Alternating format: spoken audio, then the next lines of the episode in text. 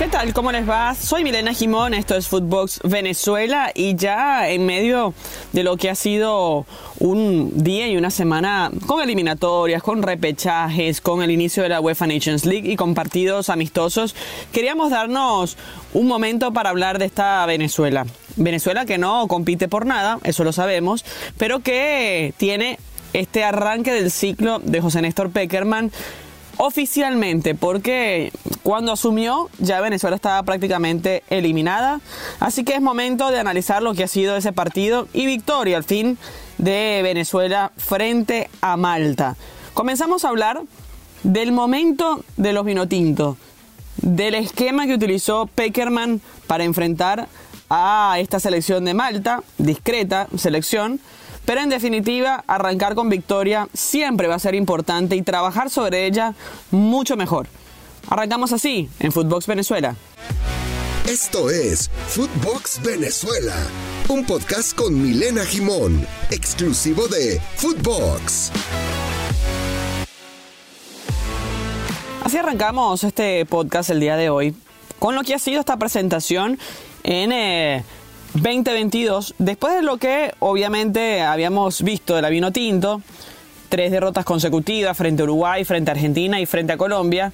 Así que este primer amistoso José Peckerman como entrenador de Venezuela dejó algunos aspectos interesantes en relación con lo que es el nuevo ciclo deportivo que comienza mientras su proceso como seleccionador nacional también suma su quinto partido y a la vez está atento a lo que ocurre en el eh, torneo sub-21 que disputa la Vinotinto. Durante la transmisión vimos la presencia de muchos venezolanos, como es costumbre, en los lugares donde va la selección nacional. Mucha migración que se hace presente en este lugar del Mediterráneo. Ideal para el venezolano, obviamente, eh, vivir, pero más allá de eso, de disfrutar de esta selección nacional. Fueron 925 días sin que Venezuela pudiera jugar un partido amistoso. Y esto a pesar de los datos oficiales, hacemos referencia porque para poder planificar todo lo que tiene que ver con la competición necesitas entrenar, necesitas armar un equipo, necesitas convocar jugadores y ya poner todas las herramientas respecto al esquema que vas a utilizar. Bueno, 925 días sin jugar un amistoso. Esto obviamente entre cuestiones del COVID, entre cuestiones eh, administrativas, etcétera. Pero la importancia que le damos a los partidos amistosos, en este caso en inicio de ciclos, es para comulgar un grupo, ¿no? Considerando además que Beckerman está llamando jugadores que en algún momento estuvieron en conflicto, ya parece que eso quedó bien atrás, pero estos partidos son valiosos para que veamos cómo es la dinámica, por ejemplo, entre Jefferson Sotelo y Salomón Rondón, que fue relativamente buena en el compromiso y se juntaron para el primer y único tanto. Destaca también la presencia de Cristiana Rotonda en el medio campo, que a mi gusto fue el mejor de la selección nacional en los minutos que estuvo en la cancha.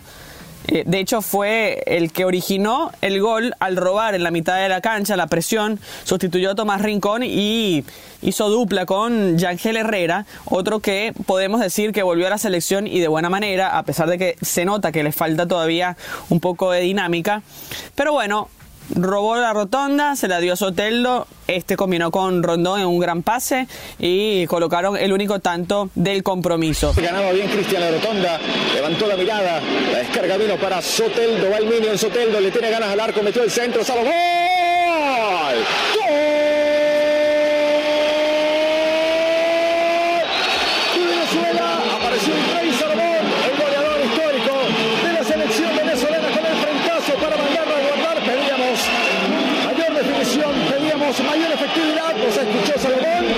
Verdad que Peckerman arrancó primero con tres centrales.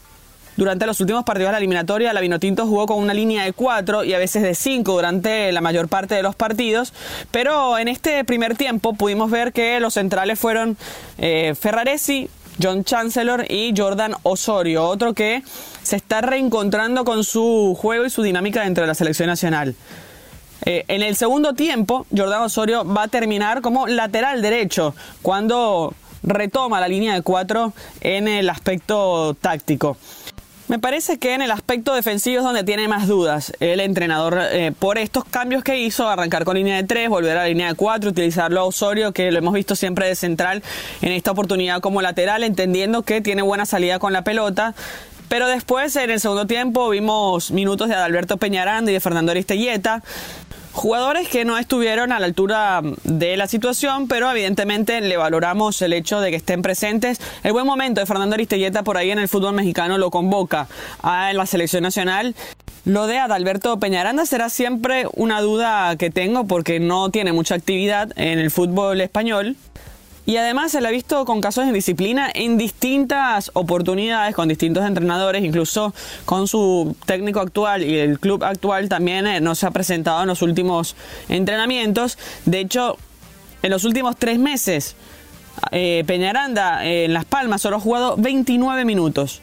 15 minutos frente al Girona y 14 minutos frente al Mirandés. Así de inactivo está Alberto Peñaranda que se le dio otra oportunidad para volver a la selección nacional. Entendemos la calidad que tiene, entendemos esa chispa que puede darle a la selección porque lo hemos visto en las categorías inferiores.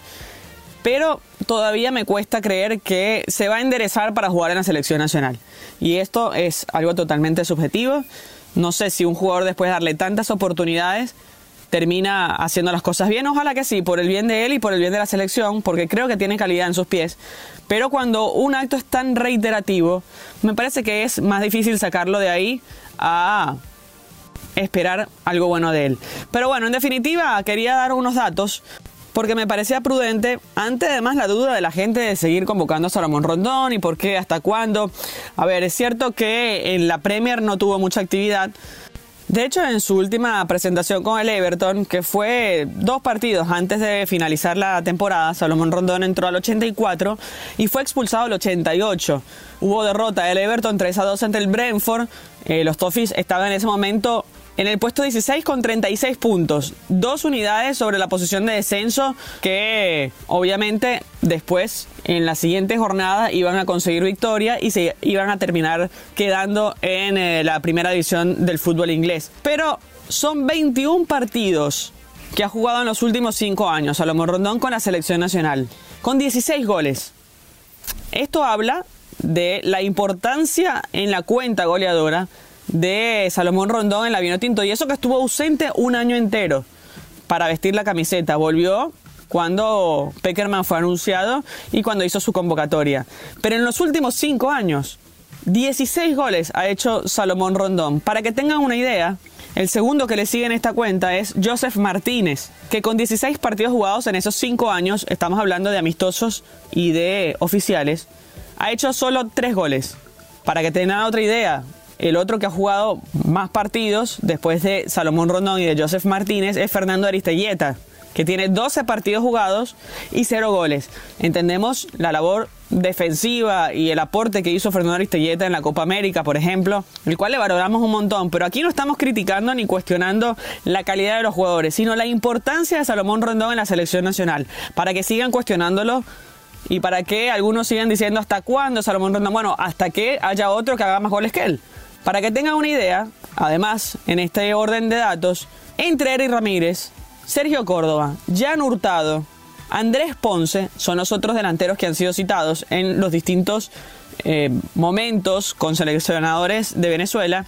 Suman entre todos 23 partidos. Y entre todos solamente han hecho dos goles.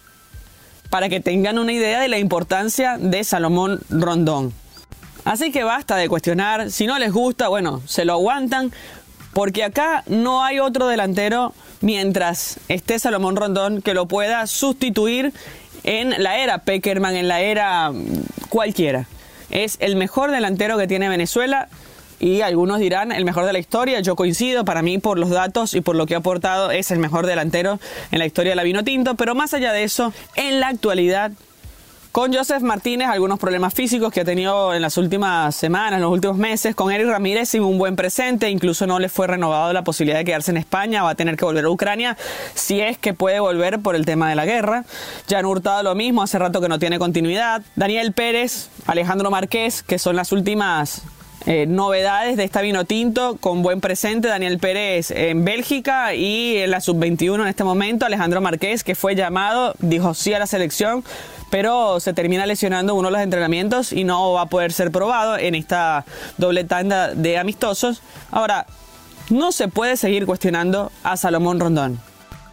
Y esto lo quería dejar claro porque no hay datos ni números que puedan superar a este delantero. Es un banco de pruebas, sin lugar a dudas, para José Néstor Peckerman. Ya decíamos que arrancó el partido con ese 3-4-3.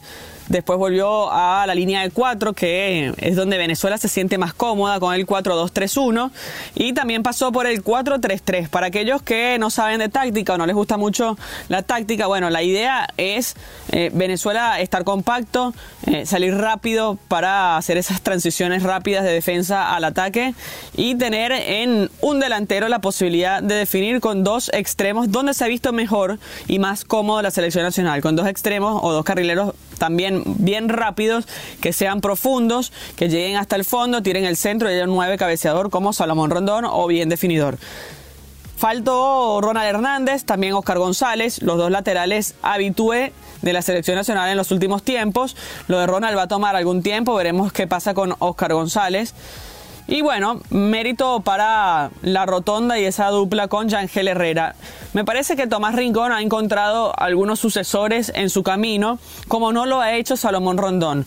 Lo que pasa es que la importancia del capitán de, Tomás Rincón es muy importante en el grupo. Bien te puede ayudar en un partido áspero donde termina además eh, enfrentando a un equipo con más superioridad y utilizando por ahí tres mediocampistas te sirve para tener a, Tomás quizás como cinco, único jugador de centrocampista acompañado de dos eh, mediocampistas también a los lados pero me parece que su presencia, y lo hemos visto charlando mucho con Peckerman en los entrenamientos, en la previa, es importante también para consolidar el grupo y para darle ese efecto de, eh, de, trascendencia, ¿no? Lo que tiene este señor dentro de la selección nacional.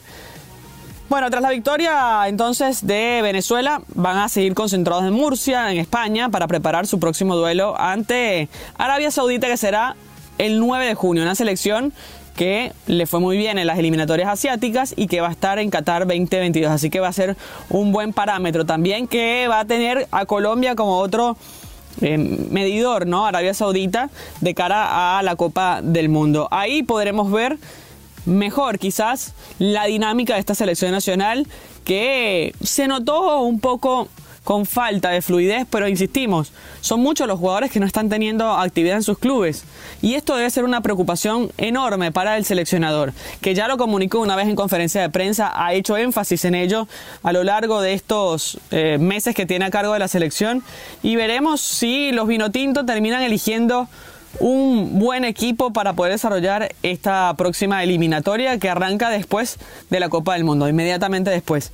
Así que veremos si estos jugadores se ganan el derecho de ser titulares en sus clubes, si eligen bien las ligas en donde competir y si Peckerman va a poder trabajar con una mano de obra ya bien trabajada desde el aspecto deportivo y futbolístico. Eh, me parece que está viendo mucho en el fútbol nacional y esto tiene que ver con eso, con la falta de continuidad en el fútbol extranjero de los legionarios, como llamamos de alguna manera. Pero por lo pronto, atentos a lo que ha sido entonces el arranque de esta era de José Néstor Perqueman. Aquí en Footbox Venezuela estaremos llevando todas las novedades de la selección nacional y del planeta Vino Tinto. Soy Milena Gimón y que tengan una feliz semana. Chau, chau.